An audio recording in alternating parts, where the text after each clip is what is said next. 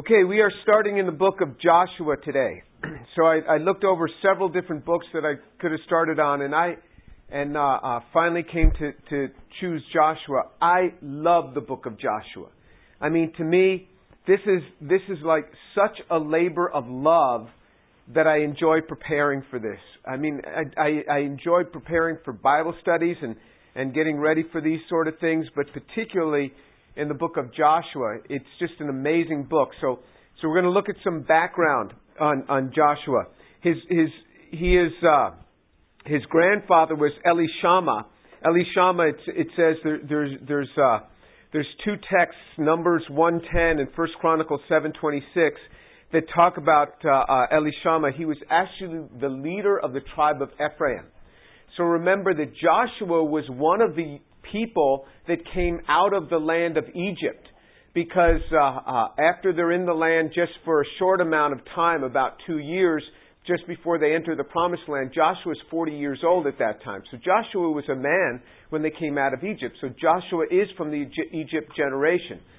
His, his grandfather, Elishama, was the leader of the tribe of Ephraim. So remember, there were actually there were 12 tribes, but one of them got split into two, so there were actually 13. And Elishama was the leader of Ephraim. His son was Nun, N-U-N, or sometimes N-O-N, depending on how it's translated. And then, and then uh, uh, uh, that uh, that son, his son was then Joshua, but his his name was actually Hoshea. Hoshea. And if you were to look in Numbers chapter 13, verses 8 and 16, you would see that that's his name. His name is Hoshea, which, which, which means, which, which means uh, um, salvation. So Hoshea means salvation. So that was his name. But actually, it was Moses who renamed him. Moses renamed Hoshea to Ye- Yehoshua. Uh, I'm sorry, Yehoshu. Yehoshu, which which we translate as as uh, Joshua, Yehoshu, and and uh, that means Jehovah's salvation. So Moses actually took his name and extended it, and and it, and now in English it's been translated Joshua, but Yehoshu is is very close to Yeshua. Yeshua is the short version of Yehoshu. Yeshua is Jesus' name. So when you get to heaven, you're going to ask, Where's Jesus? People don't know what you're talking about. Because this has been, been translated through, through Latin and Greek, and that's how we get this name Jesus. But really, the people of his generation called him Yeshua, which was a shortened name for Yehoshua. Yehoshu. So Jesus' name is really formally Joshua. But uh, uh, if you were to speak to a Messianic Jew, they would they would often refer they they call Jesus Yeshua. They actually don't even don't even enjoy calling him Jesus because they know that's not the name that he went by. He actually went by the name Yeshua. So anyway, that that's his name, and he's actually uh, he's mentioned um, several times in in in in the uh, uh, the writings of Moses. Actually, he's mentioned 27 times. So Joshua is mentioned 27 times. So Moses wrote five books. Those are the first five books of the Bible. They are often referred to as the Pentateuch. The Pentateuch, the first five books of the Bible, were written by Moses. Some of them came direct by revelation, like Genesis. Moses wasn't there in that time. So some of that was direct by revelation. Other, other, other of it were, were the, the, uh, the writings that had been accumulated, and Moses compiled all that. And then, then you see the, these wanderings in, in, uh, in, the book of Exodus, and you see Moses and, and, and, uh, uh, and, and he makes reference to Joshua many times.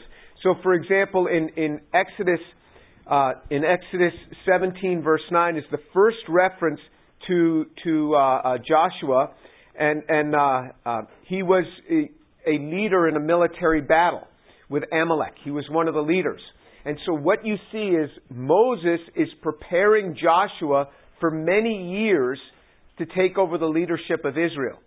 And great leaders groom other great leaders behind them. That's what great leaders do. They don't just they don't just die and then have no leadership.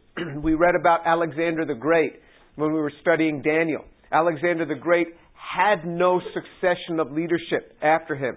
And it was a real mess after him where his generals took over after many years of conflict. And then Exodus 24:13 is that he went up with Moses on Mount Sinai. No one was allowed up with Moses on Mount Sinai, but Joshua, the servant or the minister to Moses, because Moses at this time is is uh, in his 80s uh, when he first going up to Mount Sinai, and so he had this younger attendant, the younger attendant being about 40 years old, uh, or late 30s or 40 years old, and then then uh, he met Moses in Exodus 32:6 when he came down from Mount Sinai in another event. In Exodus 33:1, Moses would go into the tabernacle and spend long periods of time in prayer. And he would leave, and Joshua wouldn't leave. He'd continue praying. I mean, this young guy just loved prayer. This is why Moses could commit the nation of Israel to this guy who was a very godly young man. Or, or, or in your perspective, a middle aged man. Um, uh, in in in, uh, in Numbers eleven twenty eight, he was jealous for Moses, so he comes running up to Moses. and He says, "There's some people prophesying in the camp. Stop them." And Moses said, "He said, I wish they were all prophets." And this has happened to me, and I've, I've quoted this verse, Numbers 11:28, on several occasions to young people. Where they'll come to me and they'll say, "Oh, you know, there's there's some students on the on, on the campus that are prophesying over other students. Don't you think that they're they're not mature enough to be doing this?" And I quote to them Numbers 11:28. I wish they were all prophets. And and uh, um, Numbers 13 and 14. He's one of the 12 spies that is sent by Moses into the land and, and only he and Caleb brought back a good report. And so they are the only two of the Exodus generation, of those that exited Egypt to end up going into the promised land. In Numbers 27, verse 18, it talks about the ordination of Joshua to succeed Moses. Numbers 32, 11, uh, uh, only he and Caleb were promised to enter into the land. Uh, Numbers 34:17, it said that Joshua would be the one that was going to be dividing the land. And this is all quotes from the first five books of Moses. So before you ever hit Joshua, the sixth book of the Bible, all of this is written about Joshua. In Deuteronomy 138, it says again, he will divide the land. Deuteronomy 31, 7 and 8 is the final charge of Moses to Joshua, where he's leaving with him with the last instruction. And in Deuteronomy 34, 9, he's again charged. And so let's turn to Joshua chapter 1. So that, that's sort of a background here.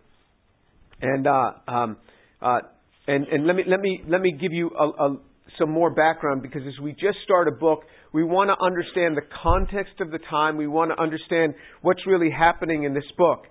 And so, um, who is the author? Who is the author of the book of Joshua? Well, we know from several texts that it was an eyewitness. And in, in, in, in uh, 5 1, if you look at literal translations, it talks about, and we were in this situation. In 5 6, us. He had us pass through. And so we can tell the writer is one of the people among them. So there are these little clues that are dropped in that the writer of the book of Joshua is an eyewitness to the things that were taking place. You say, well, duh, isn't that always the writers? No. A lot of times it's people that are accumulating facts after the events. So, for example, the, the gospel according to Luke is he interviewed eyewitnesses and he compiled the gospel according to Luke. This was an eyewitness. We know from certain passages. In, in, in Joshua 24 26, it says Joshua wrote that certain section. So it is believed that actually, many believe that it was Joshua himself that wrote the book of Joshua. All we know that it, it was an eyewitness because of certain references to we and us as they're writing. But we know that it was not written in real time, meaning that the events were not written in real time, but it had to have been written in that day. So, for example, there's a reference to, to Rahab the harlot, and it says, and she, because she is the one that, that was saved out of uh, uh, Jericho, and we will read about that, and it says, and she's still among us to this day.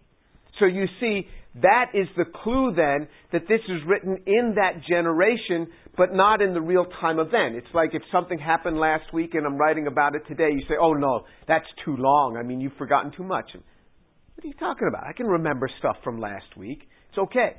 So he is talking about how she lived li- lived among us to this day. And you see these clues dropped in. And so this is what scholars look at when they're trying to figure this out. When you study the Bible, when you study the Bible, I guarantee you there is nothing that you have seen in the Bible that other people have not noticed before you. Now it's really nice to say, wow, look what I found. Whoa. Trust me.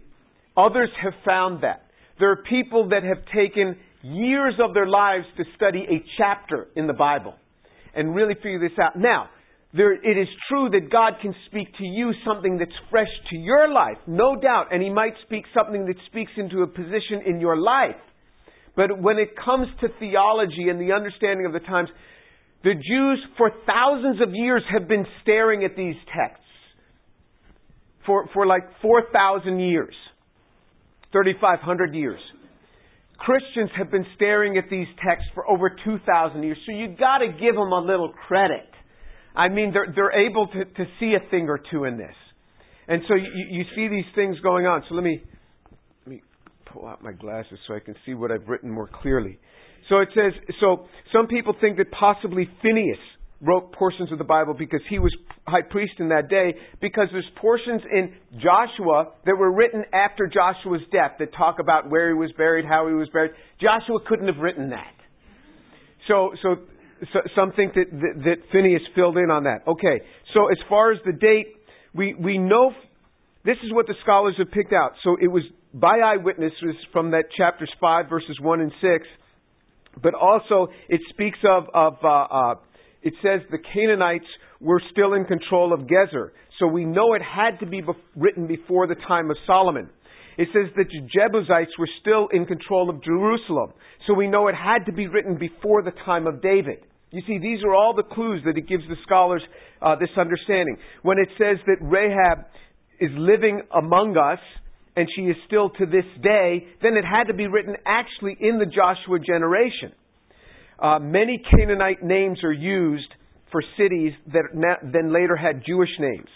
So we we know it was um, again. It talks about Sidon being the capital of Phoenicia.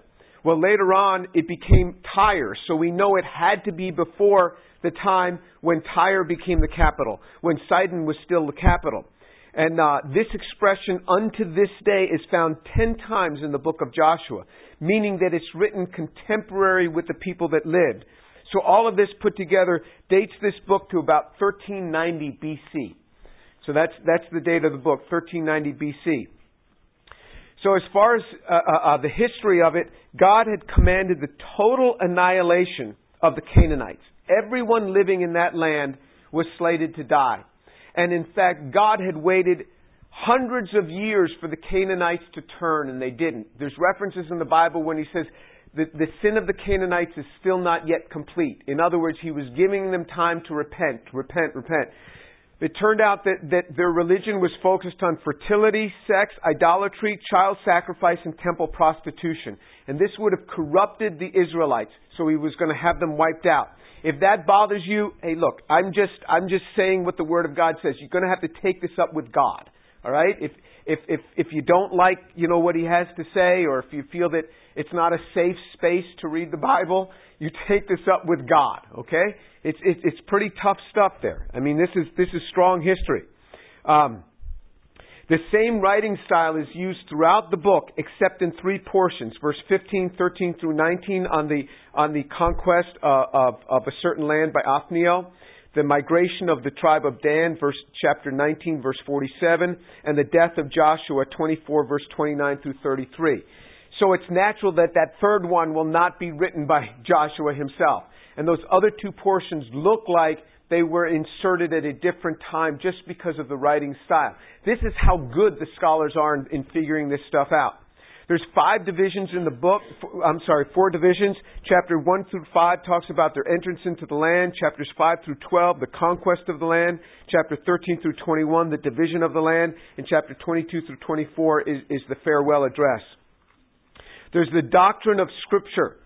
And, and what it is, the, the, the underlying doctrine here is meditation on the Scripture is, is uh, and he talks about meditation on the law, meditation on the books that Moses wrote. So at this point, in Joshua chapter 1, at this point, there's only the, the Pentateuch, only the first five books. So it says you are to meditate on Scripture. What's it referring to? It's referring to the first five books. There was nothing else. But it's interesting, there's no appeal to meditate or to study or to follow oral tradition. And there's no appeal uh, uh, given to to uh, um, to the customs, to the local customs of that day, following the customs of that day. And this is really important, not to most Gentiles, but it's important to the Jew. And the reason it's important to the Jew is because if you look at modern Judaism today, every so much of it is going by the rules of the oral tradition of what they say was the oral tradition dating from Moses that was then inscribed in the Talmud and the Mishnah that has all of these writings of the rabbis, and that's what they follow. And plus, going by, by uh, the traditions, the local traditions of the day of the Jewish people. You go to Israel, you see lots of people dress, dressed in different ways. Some people wear this kind of outfit, another people wear that out, kind of outfit, and you say, why are they wearing that kind of outfit? Well, that dates back to such and such rabbi who said you should dress that way. And now for hundreds of years, that sect dresses that way. And so there's no appeal to that. There is an appeal in the book of Joshua to go back to the books and study the books of Scripture and obey it. That's important for us to realize what we should be studying. Theology. Here's the theology, the essence of the theology. God's existence is assumed. God's holiness and judgment. If Israel, if Israel goes contrary to holiness, God will judge them like he judged the Canaanites. It's very clear. It communicate, he communicates to Joshua just as he did to Moses. God performs miracles and he controls nature. God rewards obedience and he punishes disobedience. That has not changed. God is God of Israel and the entire earth, and a holy war is total annihilation as with the Canaanites. Uh, there's a doctrine of salvation. He saves for the first time, he saves Gentiles. Rahab is a Gentile, and she becomes the great grandmother of David, King David. Rahab is the great grandmother of King David. It shows the outreach of God to the Gentiles. Its faith leads to obedience, and obedience to blessing.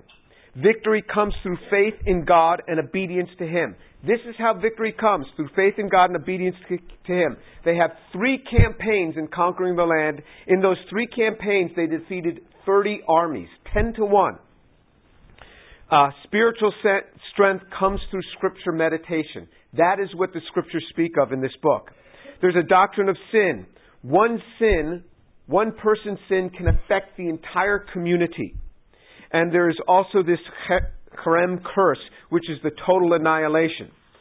So, so, um, so now let's move into the book. So that's the background. So I gave you the background, and now let's look into this book. It is an amazing book. I love this book. Um, so much of this book has become for me a source of meditation over the years, meaning I've committed it to memory. I love this book. It says, so let's look at Joshua chapter 1.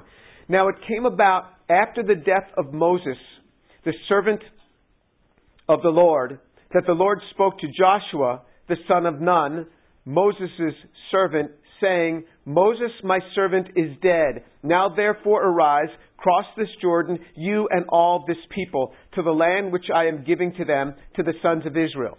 Three times in this book, it talks about servant. It says, Moses, the servant of the Lord. Now, in fact, when it says Moses, the servant of the Lord, that word is Eved Adonai. Eved Adonai, servant of the Lord.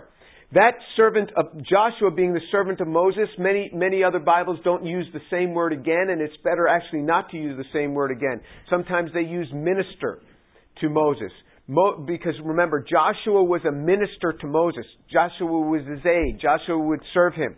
But that word is mesharet. Mesharet, or meaning minister. It's interesting that Joshua is never referred to as Eved Adonai, God's servant. He is never referred to as God's servant until his death. In the end of the book of Joshua, the first reference to him being Eved Adonai is when he's completed the task that God had for him. So you see this distinguishing. But this thing of servanthood, I'll tell you, many other cultures don't understand it. So if I say sometimes to an international student, oh, that, that student is, is a real servant, they look at me like, you're calling them a servant? In Christianity, we understand that servanthood is something that's held high. Servanthood is held high. Let's look in, in Matthew chapter 20. Matthew chapter 20. So, so we, we really touch on this servanthood because this is a tremendous way, a, a tremendous way to get blessing in your life. Tremendous way to get blessing in your life. So if you look at, at, at Matthew chapter 20, and we're going to look down at verse 20. Matthew chapter 20, verse 20. Then the mother of the sons of Zebedee, that, uh, by the way, the sons of Zebedee are James and John, so two of the apostles, James and John. The mother of the sons of Zebedee came to Jesus with her sons, bowing down and making a request of him. And he said to her, What do you wish? She said to him, Command that in your kingdom these two sons of mine may sit, one on your right hand and one on your left. But Jesus answered, You do not know what you are asking. Are you able to drink the cup that I am about to drink? They said to him, We are able. And he said to them, My cup you shall drink, but to, but to sit on my right and on my left, this is not mine to give, but it is for those to whom it has been prepared by my Father. Okay, so this is the mother of, of James and John. She comes with James and John. So this is a Jewish mother, all right? So you got this Jewish mother coming with her two sons, and they're probably like, Mom, don't do this to us. What's the matter? He's a man of God, just ask him. He always says ask so that you could receive. Ask him. Ask him. You know, you could, you could just see her doing this. Just pushing them forward. Mom. Pushing them forward. And so Jesus said, What is it you want? And the, the boys aren't speaking up. And she says to him, commanded in, in, in your kingdom, these two sons of mine may sit one on your right and one on your left. What's wrong with that? That's what a Jewish mother's going to do. Shireen does this. Shireen is always working behind the scenes to, to make things happen for her children. So she wanted, when, when, when she wanted my oldest daughter to, to get into Wiess College because Wiess was brand new at that point. It was, it was just built. It was a brand new college. A lot of the other colleges at that point were old and run down. They hadn't been remodeled. And so, so, uh, and, and, and the whole, the, the ones on the, on the northern part of the campus weren't even yet built except for one old rundown one. But, but, um, so she wanted them in there. I said, I have nothing, I can't get her into a particular college. So what does she do? She calls the president's office. And she, my daughter ends up in Wiess College. So, so mothers do this type of thing. So she, she was pushing these boys forward and she says, I want them to be sitting right here. And, and Jesus said, you know, you don't know what you're asking. And then he says to them, can you drink the cup that I'm about to drink? And what he's talking about is the cup of suffering. And they said, we can. Whether they understood it or not, we don't know. But James was actually going to be martyred. He was going to be martyred. The first, he was going to be the first of the apostles that was going to be martyred. And then John was going to be the one that was going to die, that was uh, banished to the island of Patmos. But they were going to suffer. Indeed, they were. But in verse 24, the other disciples are witnessing this, and look what, look what happens. And hearing this, the ten became indignant with the two brothers. But Jesus called them to himself and said, you know that the rulers of the Gentiles lord it over them, and their great men exercise authority over them. It is not this way among you, but whoever wishes to become great among you shall be your servant, and whoever wishes to be first among you shall be your slave. Just as the Son of Man did not come to be served, but to serve and to give his life a ransom for many. So the ten see this, and they're like, What's with you guys? You guys are trying to be over us and asking him to. It's not us, it's our mom. Oh, okay. Moms do this type of thing. And Jesus says to them, You know, the Gentiles you, you, know that the rulers of the Gentiles lord it over them, and the great men ex- exercise authority over them. He says, in the world, this is what happens. People are trying to just push their way into things. He says, let me tell you how to get, how to prosper in this world. He says, if you want to be great, you shall become a servant. And whoever wants to be first shall be a slave. the whole context is servanthood if you learn how to serve the other. When you get a job, what you want to do is you want to learn how to serve your boss. You really do. Learn how to serve your boss. You get into the secular world, you learn how to serve your boss. We serve one another. you learn how to serve your boss. You learn how to take care if, if your boss likes things certain ways, do it that way. You know, just get things set up the way he or she wants. You serve the boss and you will be brought up. You learn to serve one another. The greatest place that you can have. Jesus said, you want to bring up your career? you learn to be a servant. If you want to be greatest, you learn to be a slave. This is what he teaches us. This is so antithetical to the world. The world does not teach this. Jesus teaches this. He says the Gentiles lord it over one another and they try to push people down and become ruler. He says, You will become in charge by learning how to be a servant. That should be your motivation. So let's turn back to, to Joshua, Joshua chapter 1, and that's underscored three times in one verse this idea of being a servant. This Ebed Adonai, the servant of the Lord. Moses was servant of the Lord. He did what the Lord wanted. You want to excel in life? Be servant of the Lord. Joshua was a servant to Moses. Joshua was brought up. Joshua served Moses and he was brought up. This is the pattern we see right here. Servant of the Lord. He says, he, he, so the Lord spoke to Joshua. This is important. So it says, it came about after the death of Moses, the servant of the Lord, that the Lord spoke to Joshua. This is huge. The Lord only spoke to Moses. The Lord spoke to Moses. Now the Lord speaks to Joshua. This is huge. What he did with Moses, he's saying, I'm going to do with you now, Joshua. I'm going to speak to you. The Lord spoke to Joshua, the son of Nun, Moses' servant. How does it categorize Joshua? He was a great, great leader. He was a great leader who had won a battle against Amalek. He didn't say, the Lord spoke to Joshua, the great general. Didn't say that. Joshua was one of the only spies who went into the land, one of two spies, only ones that came back and brought back a good report. He didn't say Joshua, the great general who brought back a good report. He says Joshua, the servant of Moses.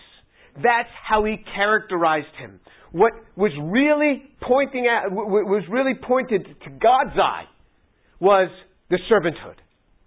Not your great accomplishments on earth, but your servanthood. This is why you're here, Joshua. Because you served Moses as Moses served me. This is why you're here. You want to be brought up in the world? Learn to be a servant. Or you can be like a, general, a Gentile and try to fight your way up. Or you can serve the Lord and he will make a name for you. Moses, the servant, saying, uh, he said, Moses, my servant, is dead. Now, therefore, arise, cross this Jordan, you and all this people, to the land which I am giving to them, to the sons of Israel. He says, Moses, my servant, is dead. Well, duh, don't I know that? Moses died in, in, in, in, uh, in the end of the book of Deuteronomy, and we just spent the last 30 days mourning for him. So they had a 30 day period of mourning, which was traditional for great people a 30 day period of mourning. And so now he said, God says to him, Moses, my servant, is dead. Why would he say that? Does Joshua not know that? No, he's trying to say, it's enough. He's dead. You've had your mourning. You've got to move on. We will all lose loved ones. And there is a period of mourning which is natural. But at some point we need to say, they are gone. We are moving on. We are moving on. The blessed hope that we have, remember as we read in the end of the book of Daniel, is that there is a resurrection. When we die, immediately, if that person knows the Lord, their spirit is with God. And as far as children, Jesus said the kingdom of God belongs to one such as these. When they're children, it goes with God. The spirit goes with God. And one day God will fashion a new flesh, a new body around that information. He'll put new matter around that information. He says, Moses, my servant, is dead. You've got to move on now. I remember when Rick Smalley, the great Nobel Prize winner at Rice, I mean, we just we just all enjoyed having Rick Smalley around because he would bring in lots of grant money. He could go and appeal to the administration, and you know, he he went to the the president even told me this when, when uh, President Leebron first came to Rice. Rick Smalley was in his office, and he said, "We need to hire 100 faculty who do nanotechnology." Imagine the statement that that will make to the world. I mean, 100 faculty was a fifth the size of all the faculty on campus. But I'm just showing you that's the boldness of the man. He'd come in and ask for a hundred new hiring lines. I mean, we'll sheepishly go and ask, could we maybe have one in a few years? I mean, this guy would go in and ask for a hundred. So we all enjoyed having him around. But then when he passed away, it was like we were all looking at each other. What are we going to do now? I mean, who's going to fight the administration to get all the stuff that we want? Who's going to go and pound on Congress to give us more money at Rice and do all these things? But after a while, Rick Smalley is dead. You got to move on now. This is what he's saying. Moses, everybody looks to Moses. Moses, my servant, Mo- Moses, my servant, is dead. God was affected by this too. He says, Moses, my servant, is dead. Now you got to move on. Moses, my servant, is dead. Now you're going to start moving up into this role. Now therefore, arise, cross this Jordan, you and all this people, to the land which I am giving to them, to the sons of Israel. He said, You are to arise and go and take this land that I am given to you. The whole concept, which we will study next time, is I am giving you a land, but you got to take it. God will open up careers for you if you honor Him, but you got to work in those careers. There is no sitting back and drinking iced tea and God just dropping stuff on your lap. He will open doors, but it is a lot of work to take it. All right? You got to open that door and you got to take it. And these are the things that He has called us to, to be able to go forth in that way. Let's pray.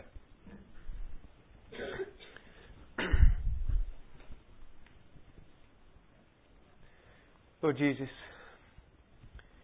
Abba Father, I thank you so much for your mercies upon us. And Lord, I pray that you would take these young people and you will so ingrain upon their hearts to be servants that they would learn to be servants so that they could be great in your kingdom. And that some of them could even be the greatest because they would be the biggest of servants, like even slaves serving others. Father, I pray that you would touch these young people with a servant like attitude, that they would learn to pick up things and do things, come early, stay late, clean when no one else would clean do things that others just wouldn't normally do. Father, I pray that you'd give them a servant heart and that you would see their heart of a servant and so reward them as your word has said. Father, I pray that you would reward them in life through servanthood. May the grace of God be showered upon them. Lord, protect them. Protect them in their young lives, I pray. In the name of Jesus. Amen.